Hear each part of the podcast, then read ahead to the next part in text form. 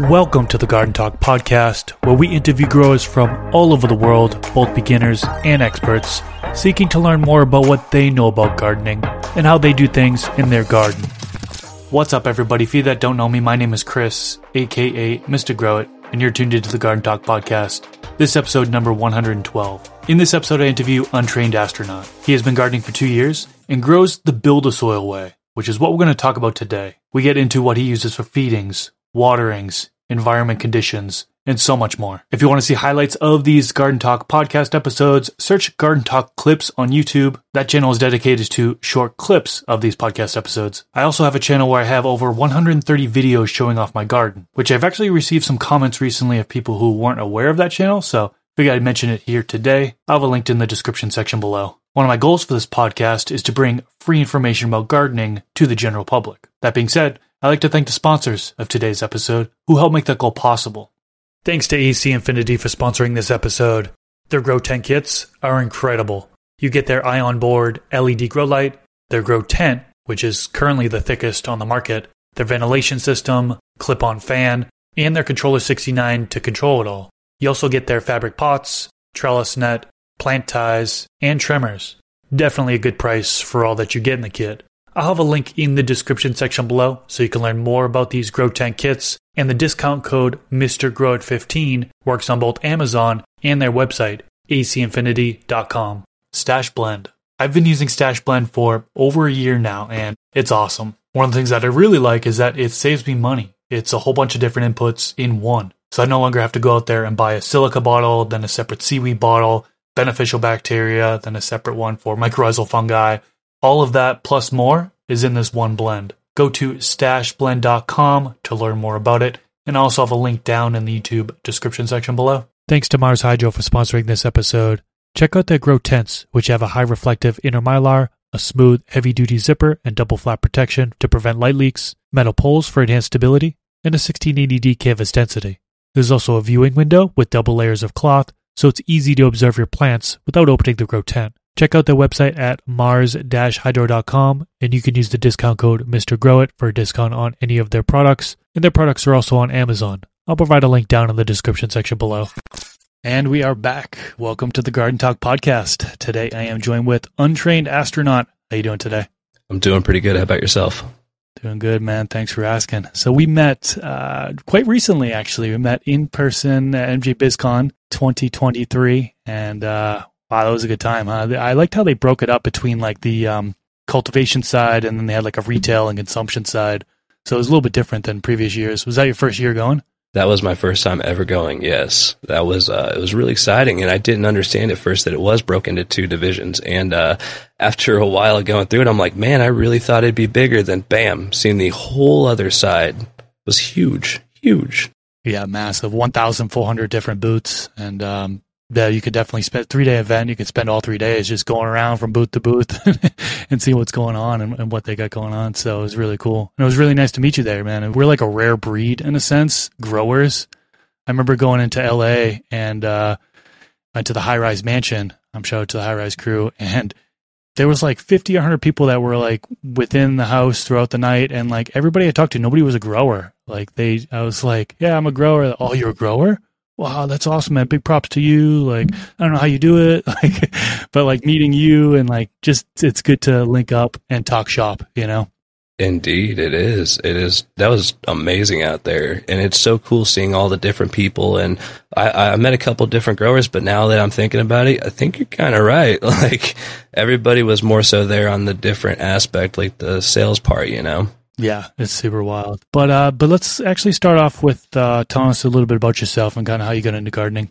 Oh, uh, I'm untrained astronaut. Nice to meet you guys. I go by Astro. Um, I grew up around the weed world. Uh, my father has grown um, plants since I was a little boy, and I remember walking around on a uh, dirt floor and uh, that was just you know some of the earliest memories I have are him growing plants down in the uh, cellar underneath the house, and it kind of it's weird how it all went. I didn't really care much for uh, plants at the time, being of that age, obviously. But as I got older, I just you know still didn't really. It wasn't until I was in my like mid twenties that I really started getting into really heavy. And uh, from there, I've you know I've always seen my uh, father cultivate, but I never truly learned. I just you know I was more so into the sales side of things too. In my mind, like I was you know at that time as a younger kid, I was trying to move things and whatnot. And uh, it wasn't until later in life when I had kids myself that I discovered that I didn't want to go the illegal route anymore. That I just wanted to pursue this this passion that I have toward plants uh, and go ahead and jump into it. So I dumped my life savings into my first grow room, which was a uh, 12 by 12. And that ended up producing about eight pounds on my very first harvest. And uh, I, I, do understand you guys aren't like uh, going for yields or anything. And it's not really that I'm going for yields. It's more so that I'm just trying to I'm really trying to push these plants to the limits to see where they go. And so that's kind of, you know, how the origin became growing up around it and seeing what I could do with the world when I enter it. So, man, that's awesome. Underneath the house, you were saying? So, like, that had to have been a crazy ghetto setup, huh? it was. It was. That was such a, a, a, a crap neighborhood. It was crazy, though. I do remember playing with a staple gun on the floor, but I was so young because we moved into the house that we grew up in when it when I was the age of five, and so that had to have been you know pre so prior to the age of five. So I don't know when you actually are supposed to like recollect memory, but I guess that was prior to the age of five. You know what I mean? So, but then he grew AK-47 in the uh, the closets downstairs. I remember him growing hydro in the garage, and you know he had those sleek little setups to where you couldn't tell. He had closets that were blocked off, so you go in the bathroom downstairs and you're taking a dunk, and uh, you look over and there was a closet there, but it's kind of like drywalled over now, and that's because you know AK-47 was real popular at the time, and you had to have a way to do it, and so that was that was you know it's something that I've always been very very familiar with but it wasn't until recent that I really got into learning about it. That's wild. Yeah, back then you had to be very secretive, right? You had to hide things. You had to have these areas that were closed off, so it couldn't really be identified that that was what was happening. So, whole different world now. You can be a lot more open with it, which is which is fantastic. So, so what's your grow style? Like, what uh, you know, what are you doing? Are you in soil, coco hydro? Are you indoor, outdoor? Like, what's your overall style? I do indoor organic and it's the build a soil way. I am such a big fan. Jeremy Silva was the first YouTuber that I began watching and that is like the smartest man on the planet. Like between you guys, I don't know what the heck. Um, you guys are both brilliant with this stuff, but I've learned so much from him in particular due to the fact like I was able like I said earlier, to produce eight pounds of my first grow ever. And that was, I really solely credit like Jeremy Silva. Like all of his videos, I religiously watched them. Before going to bed, I played it on the TV. And that's just, you know, how I did it every night. And so it was like the moment when it went legal, I just seen this all happening. I knew this was what I was meant to do. Dumped my money in it, fell in love with it even more so than I thought. And then I did YouTube. And so I got all these cameras now and I'm doing this. I'm having so much fun with it. Like I just, I'm just trying to document my grow and stuff. And, uh, you know, hopefully if uh, if I learn from something that maybe I could share it with my audience and we could all learn together because I think a lot of my people know that I've only been growing for two years and so I'm still experimenting and learning myself.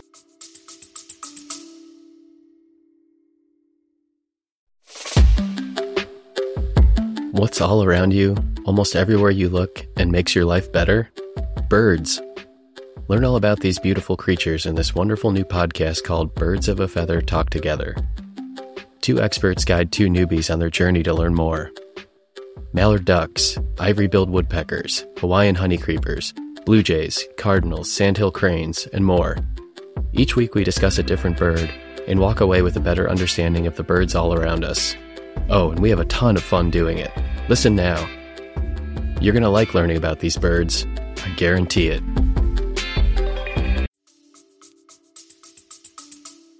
That's awesome. Yeah. And I will have a link to your YouTube channel down in the YouTube description section below. So if anybody wants to uh, follow him, click on his channel, you can easily get to it and then hit the subscribe button. And yeah, I've tuned into a few of your videos, man. You definitely got some good stuff. So definitely looking forward to what? see what you watch one of mine in the future. Oh yeah, the the, the MJ BizCon no. one you did. You did one on MJ BizCon. You did one on yeah. uh, what, the Cowboy Cup. Dude, I'm so excited because uh, yeah, I've just been practicing. You know how it is with editing. You've done it. It's just an addiction very time consuming. That's like another passion in its own. I fell I fell into another rabbit hole when I fell into growing in YouTube, you know, because then camera equipment and then quality and then editing.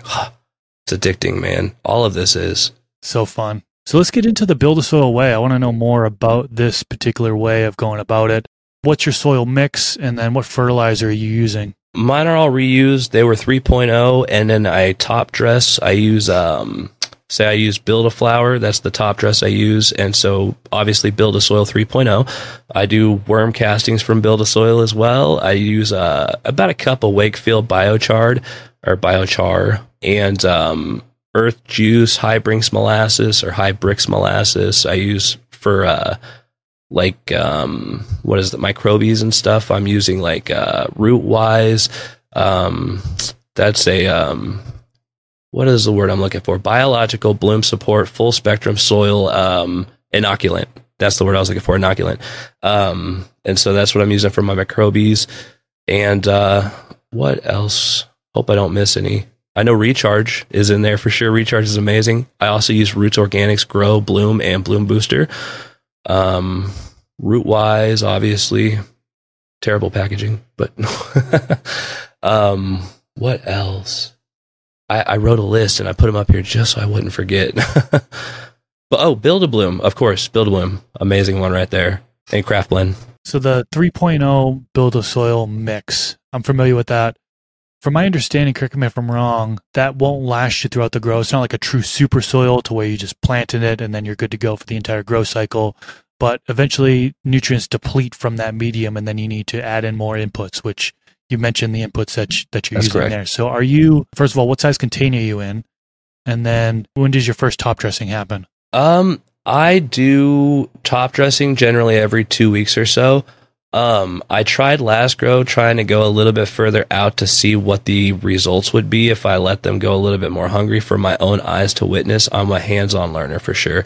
And it's not the results that you want that I've learned in a larger bed of soil. They do go through it quite well. So, um, I was, I am currently top dressing every two weeks. Uh, what I do is I do a compost tea one week and then I do a top dress the next week on routine on a Wednesday. And so that way it just keeps them fed and it keeps it so simple. I use a compost tumbler. So it's kind of like, you know, taking a tote and throw it in a washing machine. It just spins it around and you don't necessarily have to do that. I just do it for the added effect of it's, you know, mixed in pretty good. And then I just walk around with a cup, like a red solo cup and just kind of equally distribute it amongst the beds. I have two 90 gallon beds in my main 12 by 12 room. I've got uh, four 15 gallon bags in there as well. And that's all the build a soil way.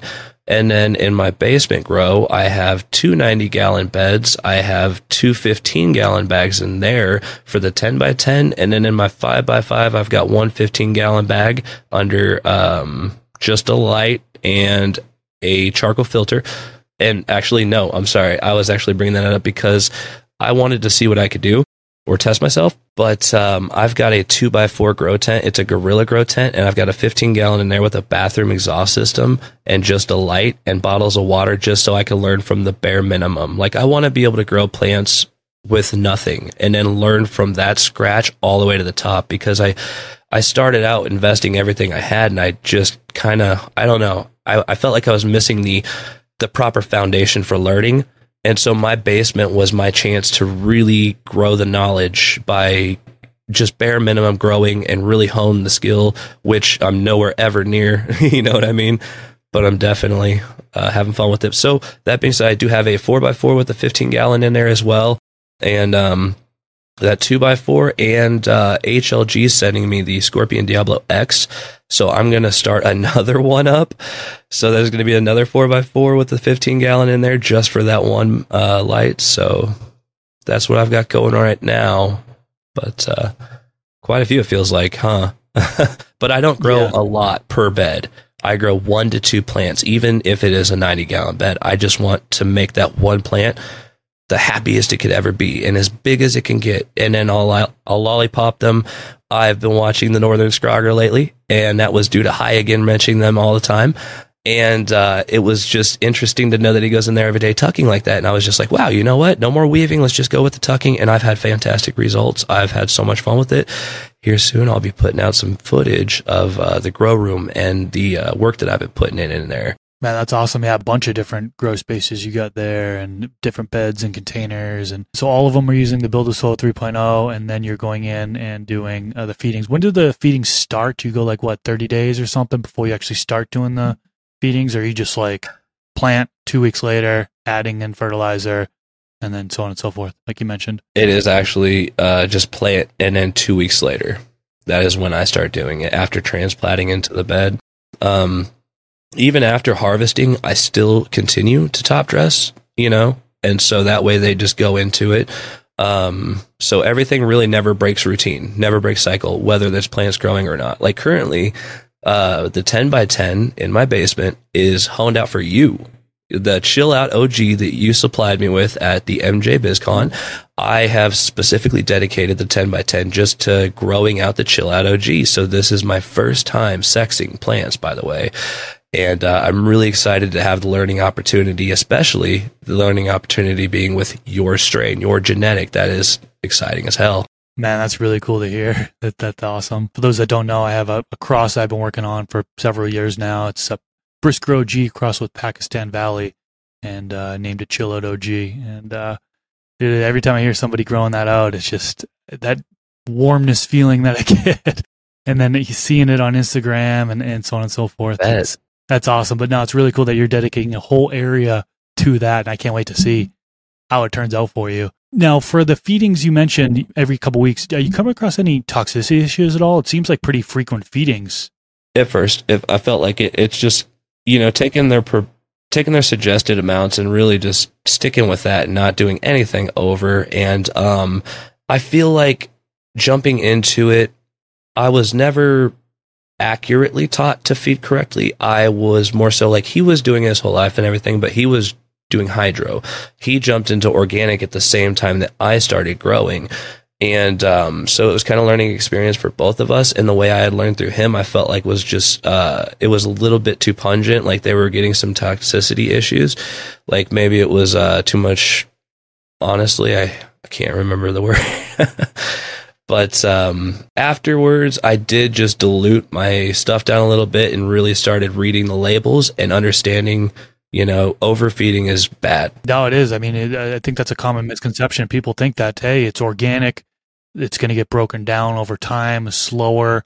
The plant's going to uptake what it wants when it wants it, type thing. But you can absolutely have too much that have broken down that cause toxicity issues, uh, particularly nitrogen toxicity. I think that's probably one of the most common ones that you see in organic gardens from over fertilizing. So I was just curious because it did seem like a little bit more frequent than what I've heard other people doing.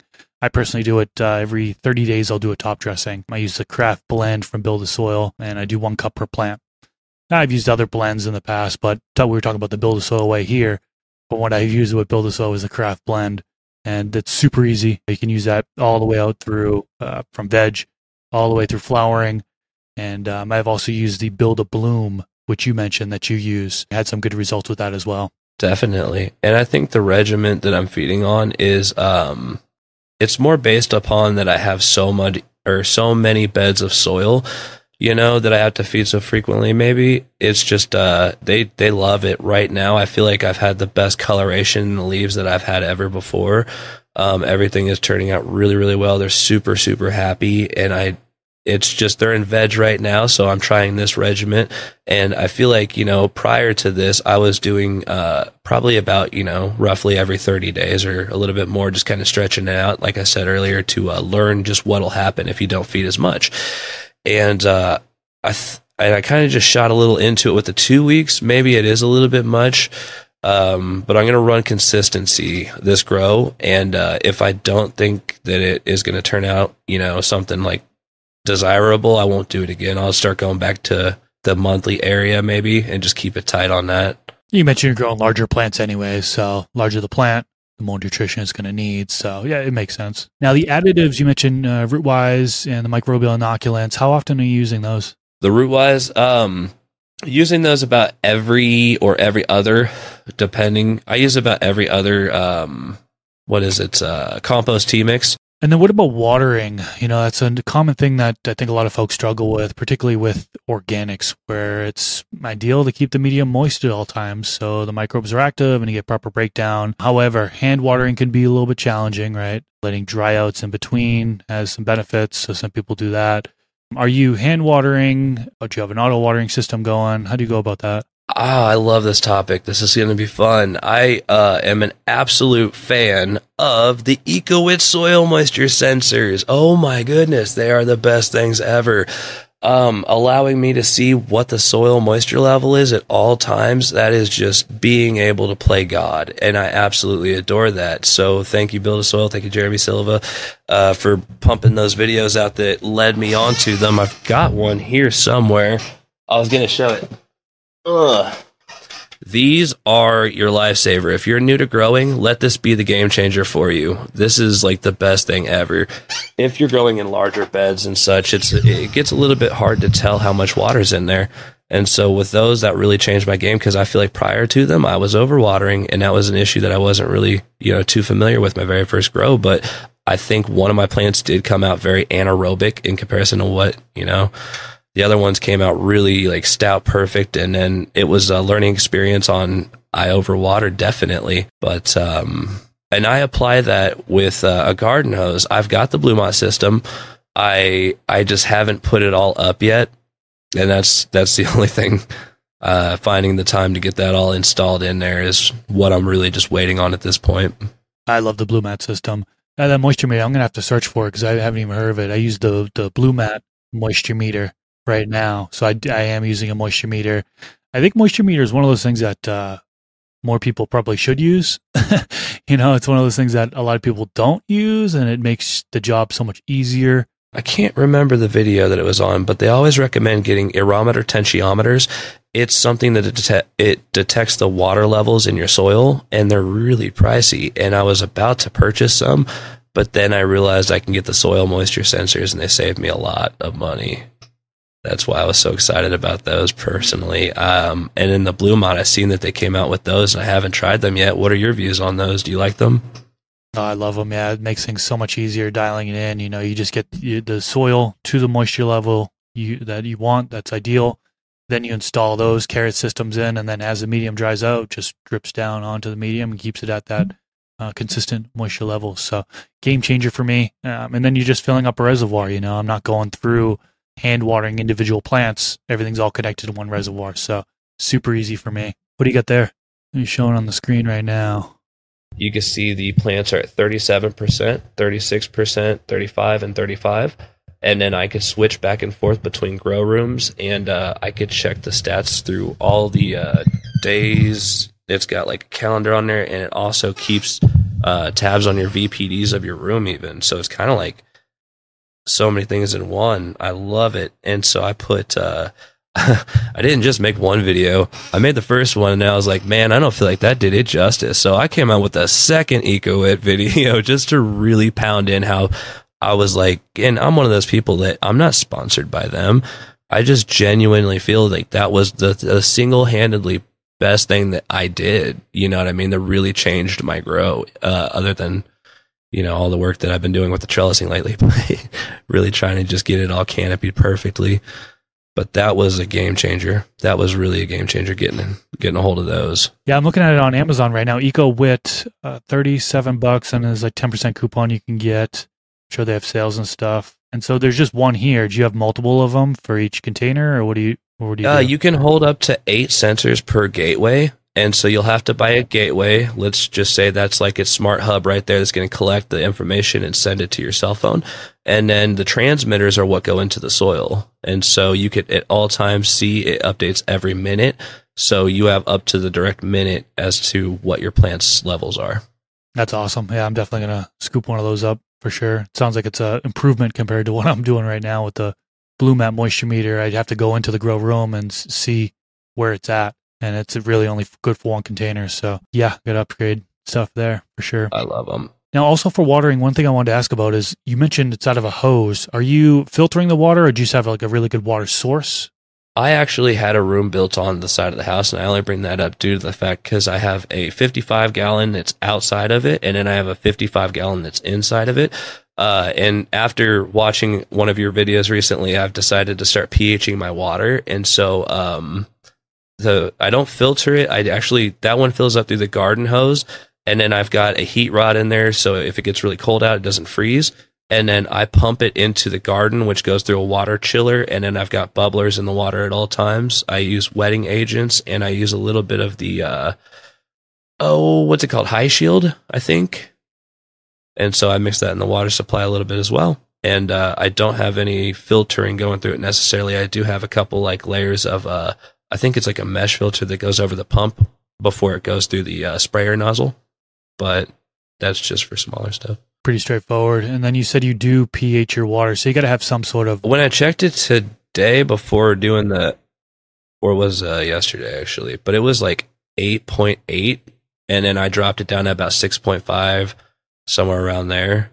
But okay, so it comes up high to begin. So yeah. safe side, of, yeah. There's a lot of you know this is a hot topic. There's a lot of uh, organic growers are like, oh, you don't need a pH at all. Just boom, water in, no problem, right? And then they swear by it, but some folks have high pHs. You know, you said you have it in the eights. I mean, that's yep. pretty eight, high. Eight. So just about um, nine. I can imagine some people what they'll do is they'll pH down in order to safe side it. And that's what I did. And I learned that from you and Rob. that's right. I remember now. I think it was him talking about it, if I'm not mistaken. Yeah, we made a video on From the Stash not too long ago about all about that. Maybe that's what it was from. And then, do you know what the EC or the ppm of the water is to begin, or? Do you have a TDS tester to me- measure that or no? Nope. Never done it before in my life. I can't wait to learn after this because I'm totally looking that up. yeah, it was just kind of interesting to know like what's in your water source to begin. I have a very bad water source here. My tap water comes in at like 485 ppm, and that's a 500 scale uh, TDS tester. And so that's high. I mean, the EPA, there's like warnings if it's over 500. They deem it like not safe for drinking if it's over 500 ppm. So I'm like right there on the line.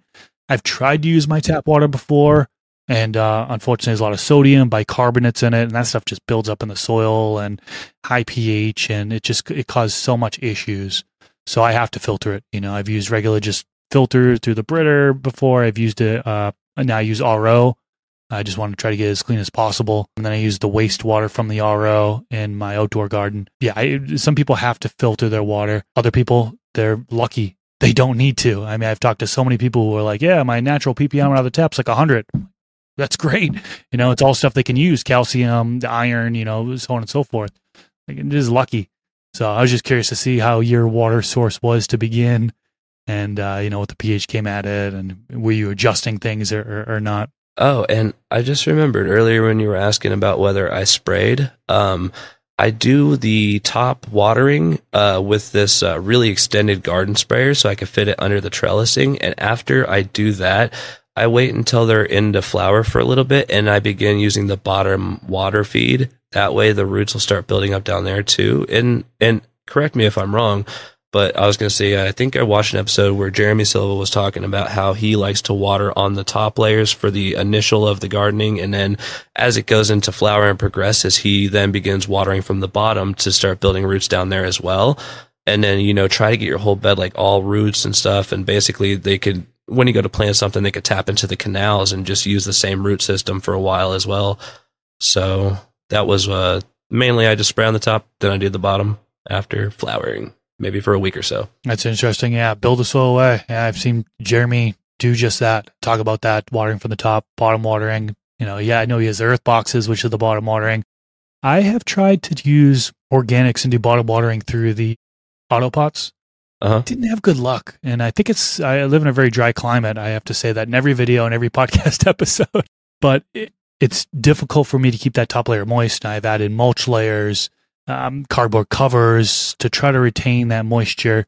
Uh, back then, maybe it wasn't staying as moist as it should have, and I just had problems, you know, not having enough nutrition because of the breakdown just wasn't there. But people swear by doing top dressing and still just bottom watering and wicking all the way up and making sure that top layer is moist and they're getting the breakdown, they're being successful. So I think I need to kind of circle back around and try the bottom watering with organic inputs, top dressing, and um, see if I can do it successfully. Because last time, you know, I was spraying up the top layer and stuff like that, try to keep it moist, but only go so far, and there's additional work there, and so on and so forth. So I'd love to know in the comments, actually, for those folks that are tuning in on this that do grow with organic inputs and top dress, are any of you just bottom watering, right? Not doing any top watering whatsoever. How? What's your experience with that? Let me know because I want to see. Uh, I want to see if there's other people struggling with it, or if it's just just me. well, the cool thing with those Ecowitts is they actually notify me if it gets below twenty per percent or twenty percent. When it gets below twenty seven percent, I get a notification on my phone. And before I go to bed, I never let a pot or bed or anything get below twenty nine percent. Uh, basically, I just wake up in the morning and I top them up to 42%. That's what Jeremy recommended. And uh, I've had nothing but amazing results with that.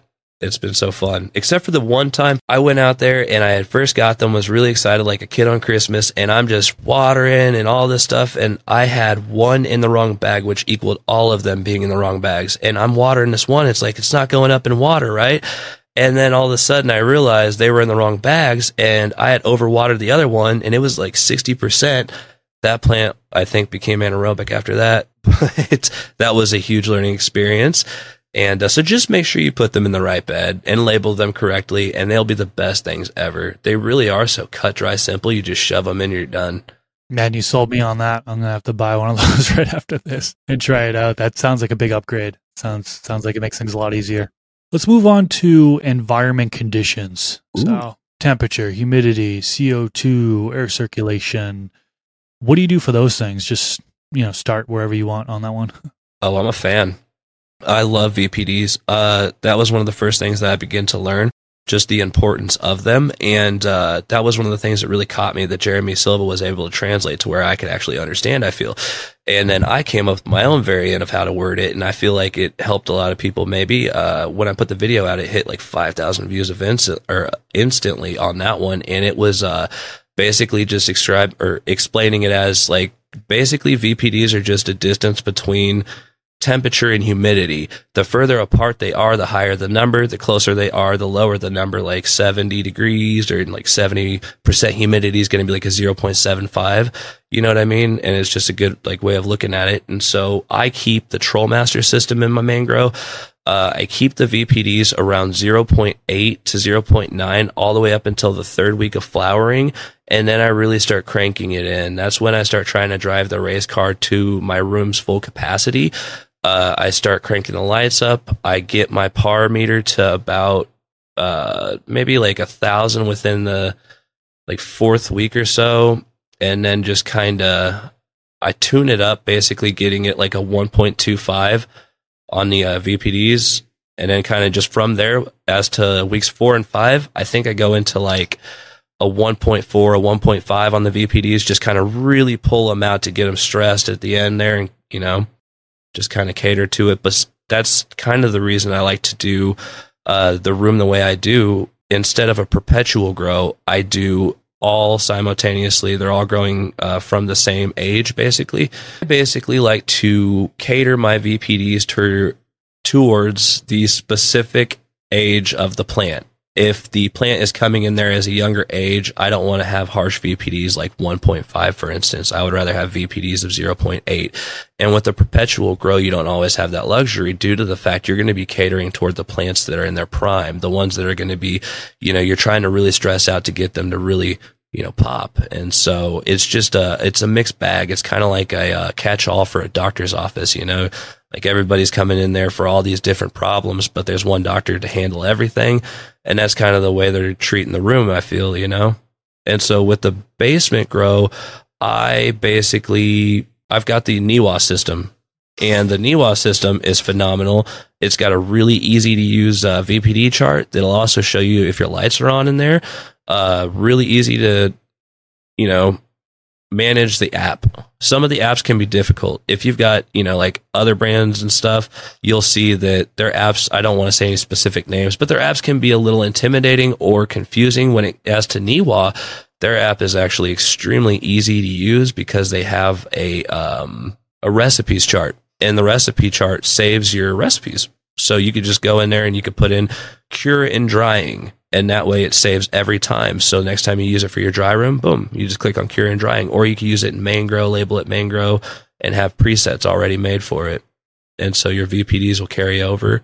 And uh, then in my 8x8, I'm running 60 and 60 on the curing.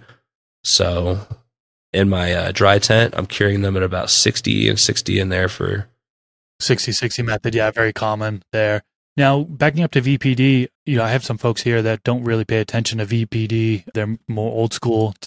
Uh, I'm I'm in the same boat. Whereas, like, I still temperature, humidity. You know, I kind of look at the VPD, and I have my controller set up for VPD, so I stay within the ranges. But like, what's the temperature that you kind of get up to at the highest? And then same thing with like humidity. Do you know like what it kind of adjusts to for the different stages of growth or, or? Yeah. Um, usually running around 76 to 78 in there all throughout the vegetative state. Um, I usually keep the humidity not too far apart from that. It'll be around, um, maybe 65 or so in there on humidity. And then as we go into later stages, I will begin to stretch those things apart. You know, I'll really let the temperature go up because I'm running CO2, which allows me to get up to around 83 degrees in there and I don't want to, so I try to keep it a little bit lower than that. I keep it around 81 or so, and uh, I just uh, start slowly pulling away the humidity. I get it down to probably down to 60, maybe maybe 65 ish, somewhere around there, and then the temperature will start to go up too as the grow progresses. That is. Got it. Yeah, so that makes sense as far as um, matching that up to the VPD chart, seeing the dark green range what you mentioned for temperature and humidity, kind of it, it, it's in line from what I'm looking at right here. I look at the uh, pulsegrow.com. They have a great article all about VPD and they have different charts for the different stages of growth. So if anybody is looking to learn more about VPD and see the different charts, you can Google Pulse VPD charts and it's going to give you, uh, there's a first one's the charts. Second link is the guide very in-depth guide talks about daytime VPD, nighttime VPD, and so on and so forth. So really good stuff there. Now you mentioned CO2. Can we get into that a little bit? Can you kind of break down like what you do for CO2 using a tank or, or what? I use a uh, CO2 generator. I'm running propane underneath of it, and um, I love it. I consider it steroids for my plants, and it allows you to drive your car a little bit faster. It allows you to uh, really push them and uh, they got a little bit more strength to them. But in order to do so, you generally will want a sealed environment or else you're just going to be expend, like you're going to be leaking your CO2 out constantly.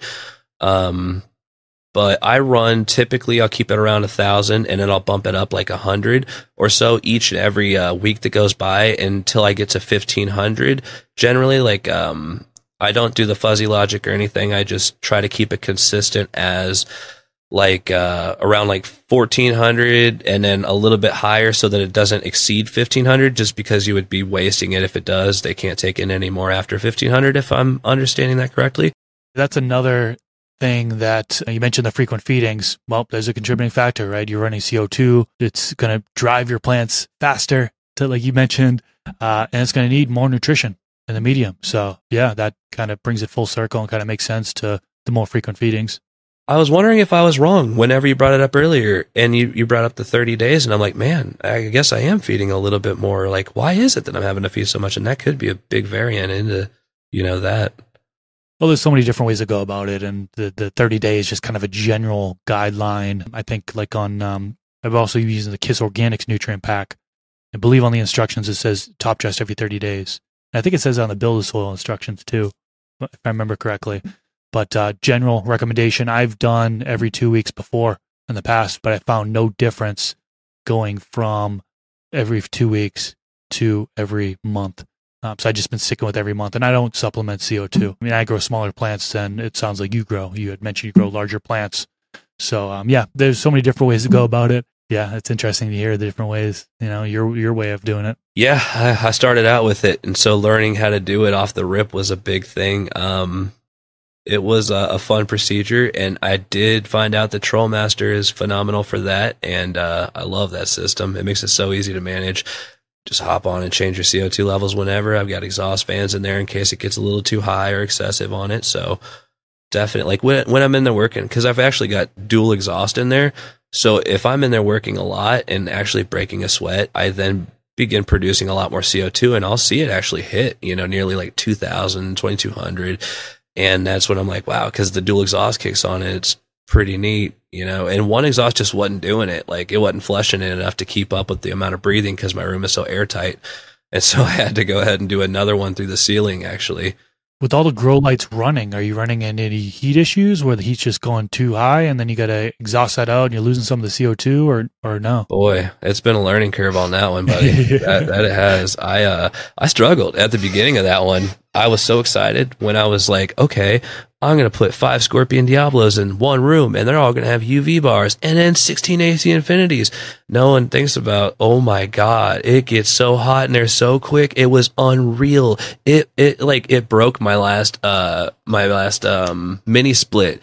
And so, I mean, me too, but still, anyway, it's, uh, I had to replace it with the 12K mini split and it just it wasn't keeping up. And during the process of doing so i had two 10,000 btu ac units in my room to substitute the mini split while it was down and being installed and it still wasn't enough. It actually was still getting almost to 90 degrees in there and i had all of them dimmed down and everything. It was such a catastrophe when the ac unit went out. But now I've got a brand new one in there and I'm really excited about it. It's actually keeping up really well, but boy, when you crank those lights up, everything changes. It is seriously an entire different ball game. Um, the temperature can elevate literally 10 degrees in the blink of an eye if you're not monitoring it closely at times, you know? And that's where I'm so open or I'm so happy to have TrolMaster because that has safety netted me the whole way through. Uh, it, if uh, if it gets to a certain temperature in there, my exhaust system will kick on, and so that way it will uh, definitely flush the room. And then at the same at the same degree, it also can detect if the boards get more than I think 92 degrees or so, and then it'll shut the light, it'll dim the lights down, and so that'll also reduce the temperature in the room. And uh, but yeah, having that many lights in there is definitely uh, a lot to negotiate or to navigate. That's the word I was looking for. Yeah, it sounds like it could be a serious problem. I've run into heat issues. I think a lot of people have run into heat issues, you know, not realizing that the heat was going to build up that quickly and then uh, and then the temperature being too high and then you get exhaust and the balancing is is easier said than done, you know, balancing the environment conditions there. So keep a backup fan. That's yeah. one thing I've learned.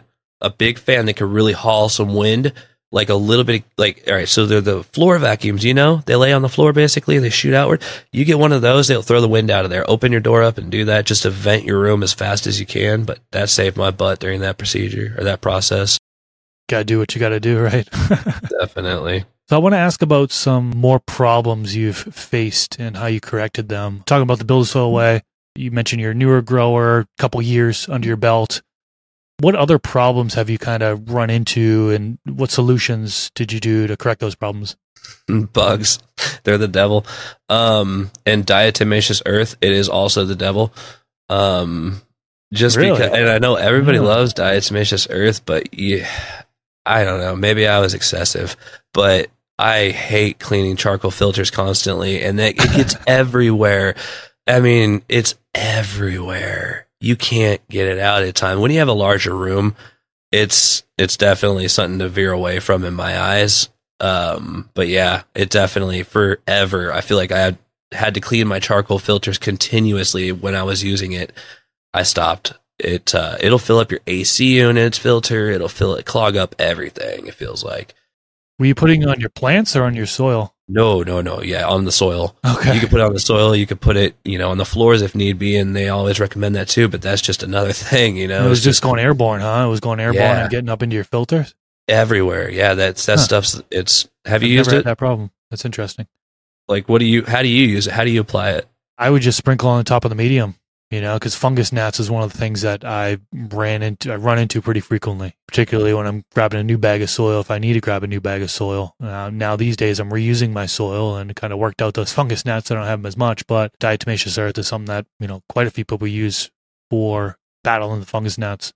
That's why I got them initially until I discovered this little hack. All right, so you know mosquito bits. I'm sure you've heard of them. Oh, yep, use those too as well. Yeah.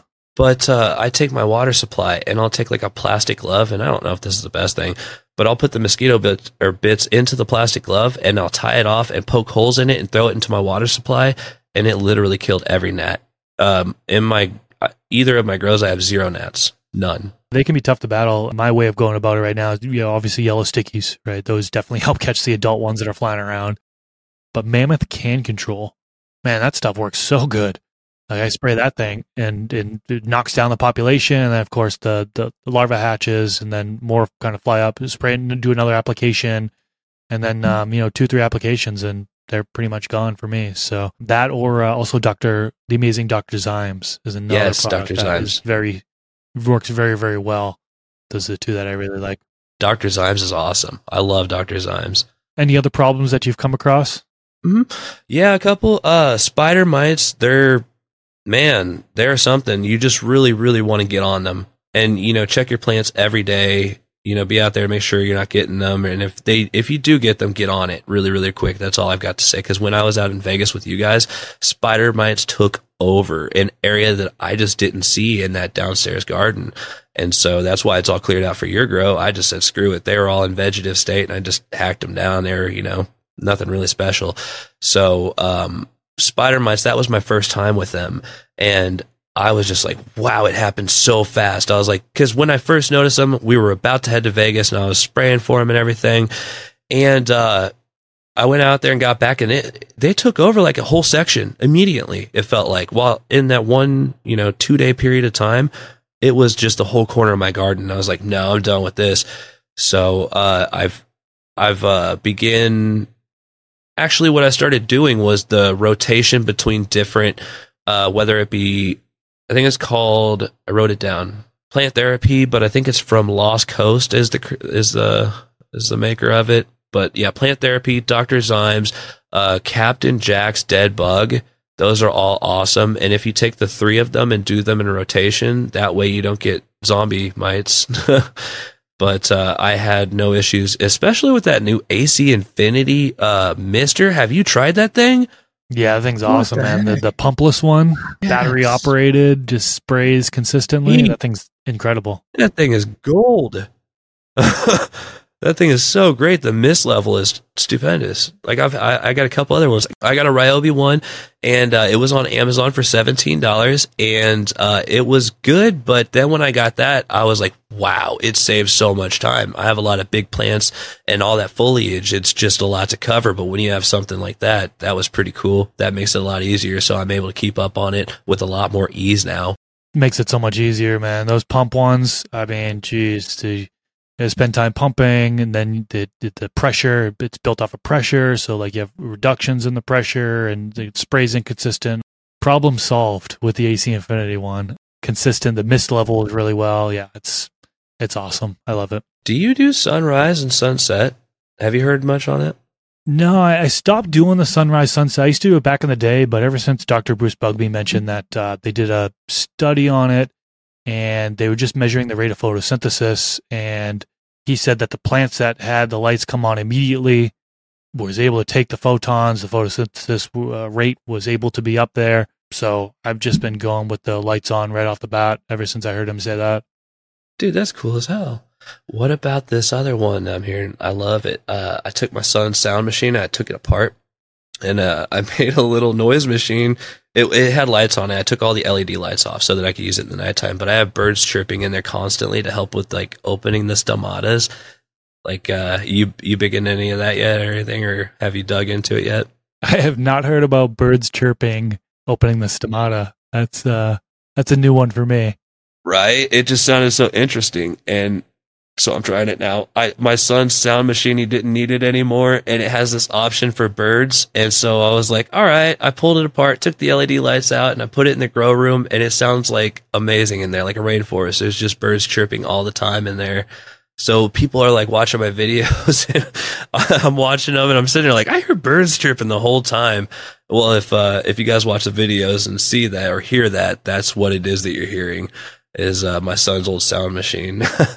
Yeah, that's the new one for me, birds chirping. I hear about uh, people singing to their plants. Uh, back in the day, they're like, yeah, they swore by if you sing to your plants, they're going to grow better. And come to find out, it was just exhaling the CO2. So you're giving more CO2 to your plants. So that's why they were doing better. Oh yeah. it's not so much the singing. People were playing music and stuff, playing it loudly. Some people say that, hey, that's not doing anything at all. It's going to be a jet engine, you know, sound in order for it to actually make an impact. But I don't know. I've never really tested that out, to be honest with you.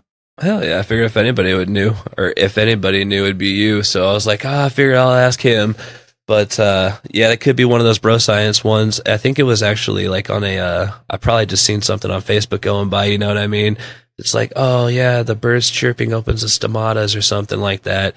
But I definitely want to look into it. I think it was um, corn, or that was playing music too. That's that's yeah, the uh, jazz music the guy growing corn who had a bigger crop than his uh, neighbors, and they were like, "What did you do differently?" He's like, "I started playing jazz music." Yeah, so that's fun to think about. yeah, that's funny. I would like to see more information about the the birds chirping one. Right, all these different techniques and styles and theories. It's it's crazy to see what they come up with. You know. So many different ways to go about it, like I said, and just so many different things that you can do within the garden. I love it. Love hearing about it. Loved hearing your style this time around. We talked about the BuildASoil way, how you're doing that. We even got into like environment conditions and some problems you faced, and been a fun episode talking to you. Tell the uh, listeners how they can find you and what you have upcoming in the future. Oh, a whole bunch of stuff. Well, guys, I'm on Instagram, Untrained Astronaut. I'm on uh, YouTube, Untrained Astronaut. Uh, my TikTok, though, it's uh, The Untrained Astronaut. I have a lot of stuff in store, luckily. Um, I will be in LA for February 10th for the American Autoflower Cup, hosted by High Uh, that's really exciting. I talked to them. We're going to get some content while I'm out there. Not only that, but um, what was it? I don't want to draw a blank on it. Oh, uh, HLG, uh, they messaged me about doing a video for the Scorpion Diablo X. So that's really cool. That means uh, mediocre product reviews will be back. Yeah, buddy. Really excited. I'm so glad you had me on, man. I, I appreciate it. This is cool as hell, man. And my dad, like, I, I, think I told you I was out there. He's he's a big fan of yours, and he's like, "Yo, you're gonna talk to Mister Grow It?" I'm like, "Yeah, yeah." it's so neat, man. So thank you for having me on. I really appreciate it. Yeah, no problem, man. Thanks for coming on. It was great meeting you, and I'm sure we'll cross path again soon, uh, whether it be at some other event or MJ BizCon. I don't know if you're going to be going this year, 2024, but I go every year. So I already got my tickets. See you out there. Yeah, there we go. Awesome. Yeah. Cool. All right. So once again, I'll have Untrained Astronauts link in the description section below to his YouTube. Go over there, sub to him, watch his videos, comment on his videos, let him know that Mr. Grow It sent you, that you heard about him from the Garden Talk podcast. All right, we'll leave it at that. Peace out, everyone. Have a good one. Catch you next week. See you guys later.